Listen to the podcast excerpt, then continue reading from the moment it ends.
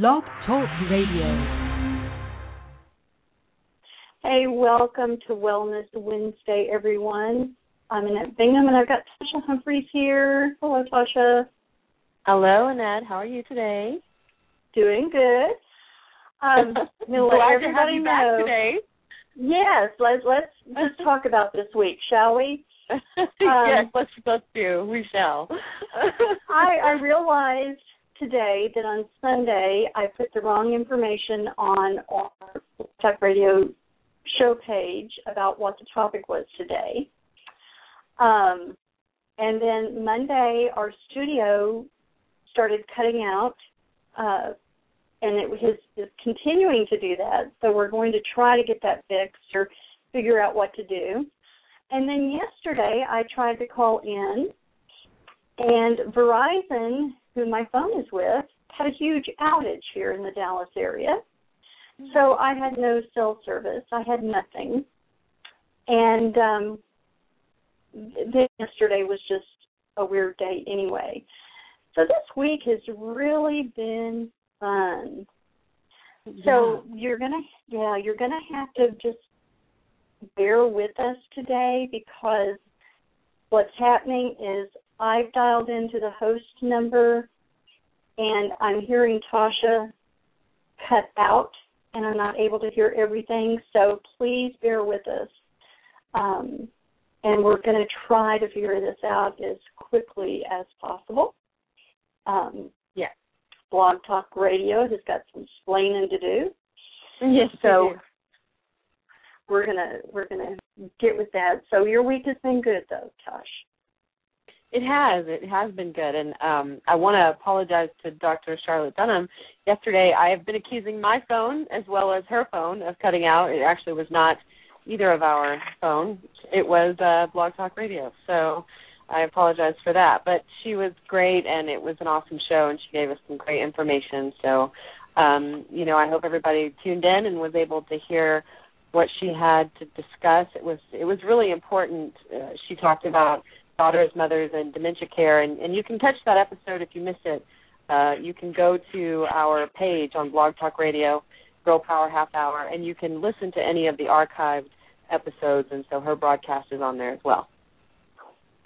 And if you look at our uh, Facebook page, we are over one hundred likes. Woo-hoo. Yeah. Woo-hoo. Excited about that. And um, I'm sure Tasha had a lot to do with that. Um, harassing people and threatening them. Um, yes, threatening. That's, that. that's, the, that's it right there. But, um, yeah, we're over one hundred likes, so I, I haven't talked to Tasha about this, but when we get to two hundred likes, can we do a prize? Do you, would yes, you let's. I would love to do that. Yeah. So we'll, we'll tell you. So share the page, get everybody on there, and when we hit two hundred, we're going to give a prize, and there'll be certain stipulations on how we do that. So Um, you're going to have to keep looking at the page and and make sure you follow us closely on Facebook. Yeah. Um, so I'm excited about that. I was really thrilled when I saw it. I love way that. Up over one hundred. It yeah. went up really quick. Well, you so know, today, my threats are intense. They are. You're pretty intense. You really are. And you could get your two killer dogs after people. You know, Mister Pickles and Precious, yes. Yes, oh well. Did you have to say their names? it, it really doesn't do for the image. Um, they just love you to death. Well, today we were going to talk about five simple things to a, hel- a happier life, but um, I ran across something today that says, uh, the article was ten simple things you can do today that will make you happier.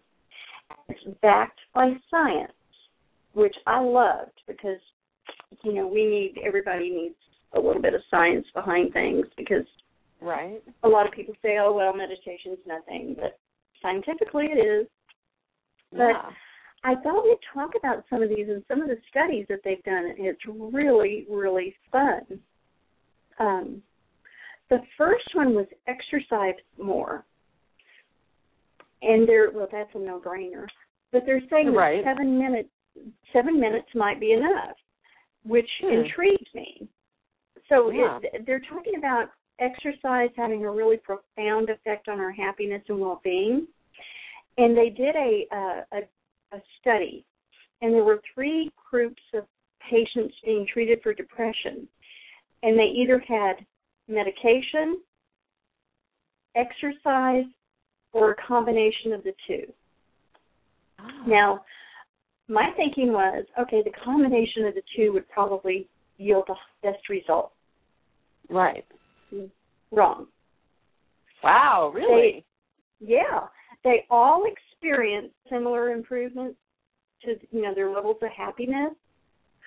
But in the end, it said that those that had taken the medication alone, thirty-eight percent of them had slipped back into depression. Wow. With medication alone. Mm-hmm. Those that did a combination of the two, of medication and exercise, mm-hmm. what do you think the percentage was? Oh, gosh, I don't know. thirty-one percent relapse rate. Wow. Wow. Okay. Now, here's the shocker. The one that came from just the exercise group, uh-huh. take a wild guess at their rate of relapse. Twenty-six percent. Nine percent. Wow, that's awesome. Only nine percent relapsed into depression. Wow, so I that thought does a lot for exercise. It does. I was so excited about that because you know oh. I started my exercise program. Yes, and uh, and I do feel like. Um, I do feel like I've got a better outlook, and yeah. I do feel like I'm a little happier. So Good.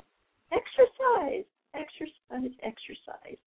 Yes, and I don't know um, if you can hear me still, but if you can, um, if, you know, when when just going to keep asking that. When people uh, do exercise, like I've said on a past show, it actually does raise your dopamine levels, especially when you're running, which is what you're doing. It releases the endorphin, dopamine, which is your natural happy drug. That's what your body makes naturally to keep you happy. When you're depressed, your dopamine levels are too low. When you're happy, your dopamine levels are balanced. And so it really does raise your dopamine levels, so that makes a lot of sense. Yeah. I mean, it's it's awesome. I love it. Um, so I was shocked when I read that. Now, this is another no-brainer. Sleep more. But it's not yeah. necessarily for the reason you think. If you get more sleep, you'll be less sensitive to negative emotions. Oh. Really? Wow, right? Right. So what wow. they did is they um, they did an experiment on, get this, sleep-deprived college students. There's a few of those around. Yes, for many reasons. And they tried to memorize a list of words, and they could remember about eighty-one percent of the words with negative connotation, like cancer. But uh-huh. they could only remember thirty-one percent of the words with positive or neutral connotation, like sunshine or basket. Hmm. So, yeah. Wow. So we need to get more sleep so that we can look on the sunny side of life a little easier. I'm, I'm all for more sleep. I'm all for that. Oh, I know you are. And I, I probably, I probably get the least amount of sleep between the two of us. And I keep saying it's because do. I'm old. And I, I'm, I'm old, and I don't need as much. So I look back at my grandparents and great grandparents, and they didn't sleep a lot. Uh, so, but so if we sleep more, we're going to have a better outlook because we're going to recognize those things that are good and happy, more positive. Yeah. Um, there's a lot more study with this. So I'm going to post this on our Facebook page um, because I just think it's fascinating. Yeah, that's um, awesome. One that was just kind of interesting was move closer to work. A short commute is worth more than a big house. And I, I, I didn't read all that, but I think it has to do with the stress levels of getting to work. And sure, uh, yeah. Because it's, for some people who live, and I know here in the Dallas area, there are people that drive two hours to work and home. Right. Two hours there and two hours back. I can't yeah. imagine doing that. Only because no. they want to live in a different area. Right, and, and it's eating up their it's eating up their private time. If you can, right, if you can move closer to your work and have less of a commute, you'll be happier because you're not under that stress of a commute. And then spend time with friends and family. Don't regret it on your deathbed. They were, uh, they did a report, and um, what it boiled down to was that the one thing that really matters in life are relationships to other people, and that is so true. Relationships is everything, whether it be, you know, whether you have a big family, whether you have a small family, whether you have lots of friends, or, you know, spend time with those people that you enjoy spending time with. Um, and and those people who do that, spend time with friends and family, they seem to thrive more as they become older, which is, is really interesting to me. Yeah. Okay, the next one, was, this is a no-brainer, too. You and I talk about this all the time, Tasha. Go okay. outside.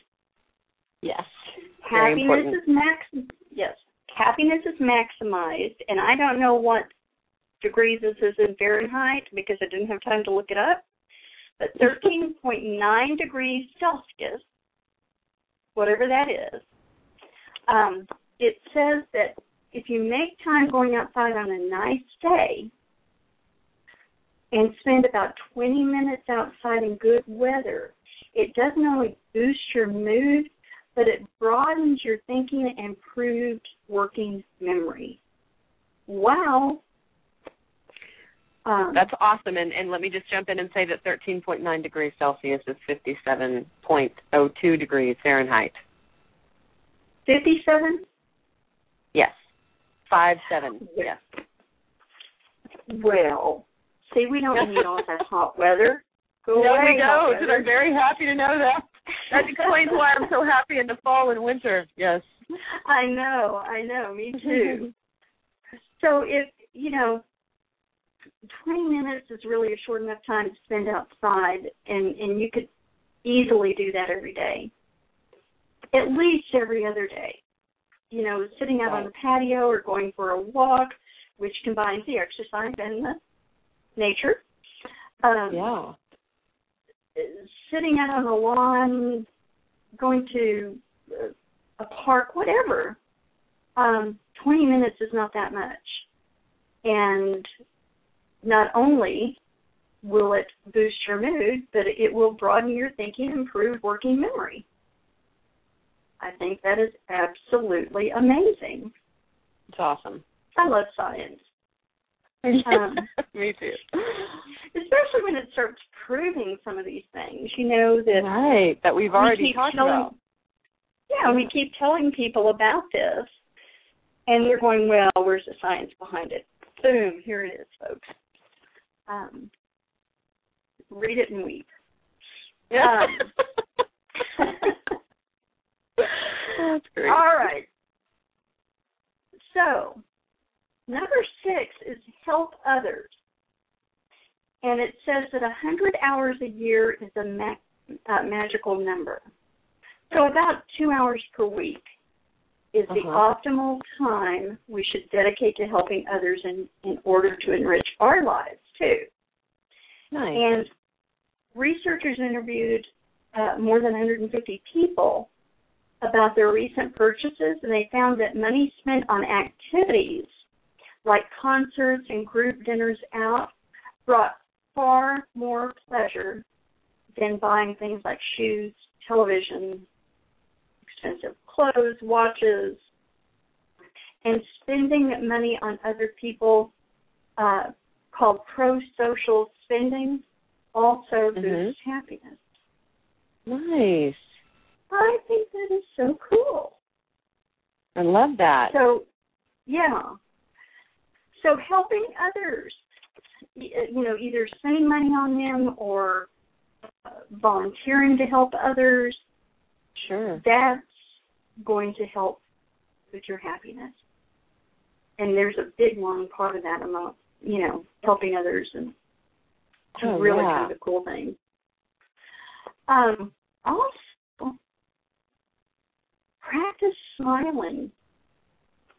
Now, obviously, you know, we sometimes we smile to fake it, just so we can right. get through something. But mm-hmm. real smiling can alleviate pain.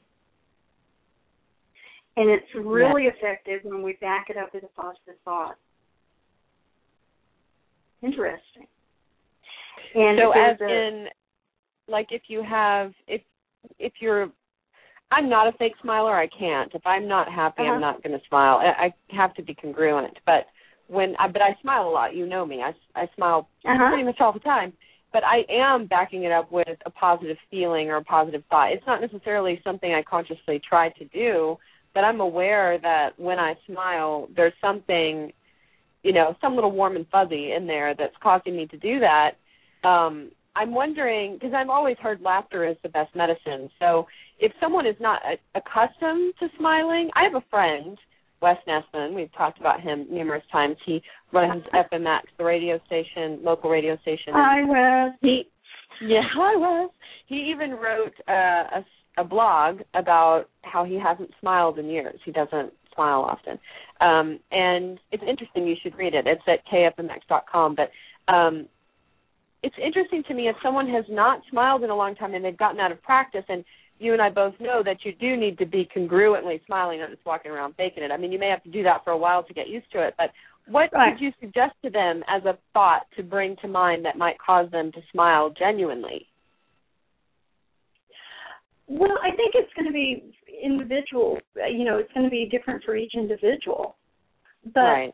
now, you and I kind of disagree in this because mm-hmm. I really do feel like sometimes we just have to smile whether we feel like it or not. And it's not for the other person. That's not what I'm saying. I'm saying right. smiling because it does, and I know this for a fact, it does make you feel better, even when you're faking it. And what they're saying is they, they say to practice, like, real smiles. Um, mm-hmm. And that's where your eyes get involved, you know, where you, you know, get that little crunch in your eyes, little scrunchy eyes, and you're smiling. And so smiling that way, um, and and...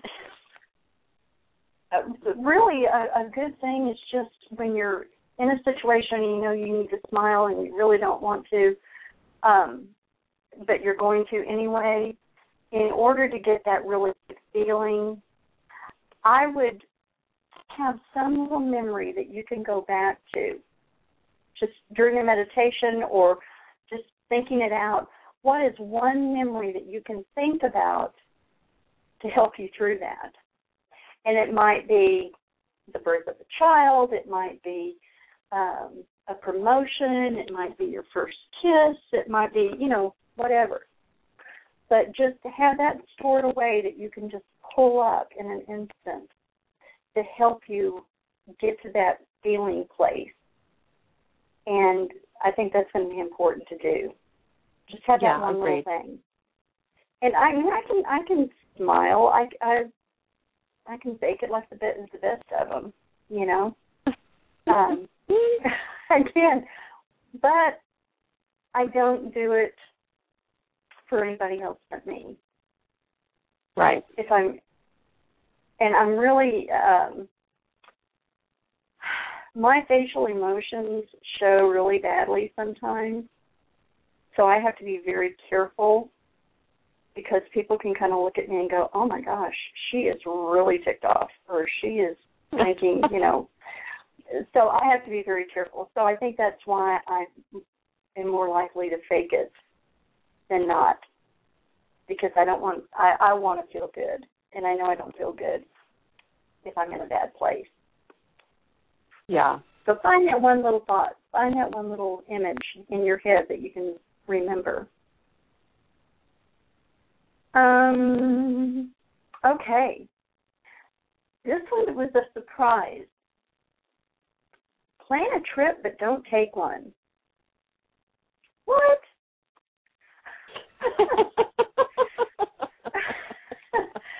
What it, what they're saying is, in this study, the effect of a vacation anticipation boosted mm-hmm. happiness for eight weeks, eight whole weeks.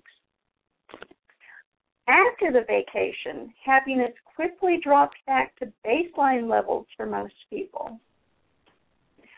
So, if we okay, want you're going to have to explain this one a lot more, because I don't really understand why you would know in your head that you're planning a vacation that you're not going to take, and that that would somehow raise it if you know that only the anticipation of a vacation you would actually be taking is actually going to work when you know for a fact in your head you're not taking this vacation. Okay. You're just planning. So we're going to – most of us plan vacations pretty much short-term, you know. Right. Um, next week I'm going to go camping, or two weeks I'm going to go here, or, you know, pretty short-term. And what they're saying is if you you can't take the time to take a vacation right now, or mm-hmm. even a night out with friends, put it on the calendar. Put something on the calendar, even if it's a month or a year away. And then that anticipation of, you know, you can keep planning up until that time. Right. So you eventually will take it, but you're not going to take it right away. Okay. And it can be a year down the road. But that anticipation of it is what really um, brings that mood up, which I love planning trips. Sure. Um, and that would be, you know, so if you need a boost, plan a trip, even if you can't take it right now. And put it on the yeah, calendar. I, like, look I, at I, it I do like the idea of taking your calendar and looking at it just, I mean, looking at a date far out and planning a trip that's kind of a dream trip for you. And whether it comes to fruition or not, planning it, and then let's say, because I think I would fear that there would be some letdown if I realized I wasn't actually going to go. But, like, if you, if you were to plan it and then set, give yourself, like, some leeway, okay, like, if I get to this time and I really can't go, then I can move the date forward and I can continue to plan sure. and I can continue to save, and that can just right. be something that I'm I'm going to do at some point. I love it. I love it. Yeah. Keep it going. Just keep a calendar and mark it down. Now, on Mindfulness Mondays, we talk about meditation a lot. So number nine was meditation, and it rewires your brain for happiness. Um, you know, people talk about it as being a, a, an important habit. It improves your focus, clarity, and attention span, and keeps you calm. But it turns out that it's also very useful for improving your happiness. And there was a research team from Massachusetts that did brain scans of sixteen people before and after they participated in just an eight-week course on mindfulness meditation. Hmm. And they concluded that completing the course um, in parts of the participants' brains associated with compassion and self-awareness, those parts grew. And the parts associated, now this is really cool, the parts associated with stress shrank. Ooh, I like that. Yay. Yeah. So is it any wonder why when you watch somebody like the Dalai Lama, right, and he doesn't get really stressed about stuff, and why? Because he's been practicing meditation his whole entire life. He's also extremely compassionate. Very compassionate, very open. Mm-hmm. And so people who regularly practice mindfulness meditation, which means I need to be more mindful of doing that consistently, um, mm-hmm. they become more compassionate. They become happier. Uh, they're more self-aware. And they get less stressed. I mean, how much better is that? Yeah, it doesn't get much better than less stressed. I need that. No. I need that a lot. And it, yeah, and it says that it literally clears your mind and calms you down, and it's been proven to be the single most effective way to live a happier life. Wow. Wow. So, so Mindfulness Mondays are important, aren't they, Annette? They are very important, people. Tune in. And the last one, I know we're running out of time quickly here, but the last one is practice gratitude. It increases oh, I love both that. happiness. Yeah, it increases both happiness and life satisfaction. Mm-hmm. There was an experiment where participants took notes of things that they were grateful for each day, and their mm-hmm. moods were improved just from this simple practice. So can you imagine if you kept a regular gratitude journal?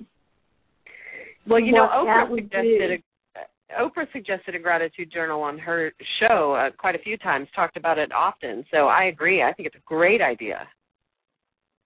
So, you know, keep a, just be aware of things that you're grateful for during the day. And it can be as small as I didn't have to wait in line at the grocery store, or I found a close parking spot, or, you know, whatever. But mm-hmm. keeping a gratitude journal, or just, it doesn't even have to be a journal. It can just be you think of something and you jot it down. The simple act of writing it down really helps cement it into your, your mind. Yeah. And that's what we need to do. We need to be more aware and more grateful of the things, you know, and getting more sleep will help you do that because you think of more positive things. Right. Isn't that cool? Yeah. This all ties together. I love it. It um, all fits together. It all works together. So it's really important for us to be happy. And these were just ten really simple ways to do that, but it also is backed by science, which I think is really cool. And I'm going to post this on our Facebook page because I think it's a really good read. And we just kind of highlighted parts of the ten. Um, and I haven't even read the whole thing top to bottom yet. Um, I've just really gone in and, and highlighted the things that stood out to me. But I think it's just awesome. Oh, um, yeah. You know, that these ten simple, simple things will help us be more, you know, we'll be happier, more compassionate, more self-aware, less stressed. So I challenge, homework, I challenge everybody to pick one of these things for the rest of the week. And when we come back to Wellness Wednesday, I'd love for you to post it on our Facebook page which one you picked underneath this this article, read it, pick one, and then once you pick it, you know, write down how you're doing. Keep this posted because we want to know. Yeah. And, Tasha, it's been fun today. It has. I've enjoyed it. I thank you for all the information you gave us. It was really important. I needed to hear all of that as well. Well, I loved it. I, I just loved reading it, and I'm so glad I found it before we went on air um, because I did feel like it was very important. So yeah. Friend us on our Facebook page, and we will be back tomorrow with Thoughtfulness Thursday. And we're going to be talking about a really powerful woman, uh, Georgia O'Keeffe. And I thought we might even touch on Diana Nyad. If oh, you know I love who it. she is. If yes. you don't know who she is, tune in tomorrow, and we will mm. definitely talk a little bit about her. Two very, very powerful women. So we awesome. will see you and talk to you tomorrow. Bye-bye.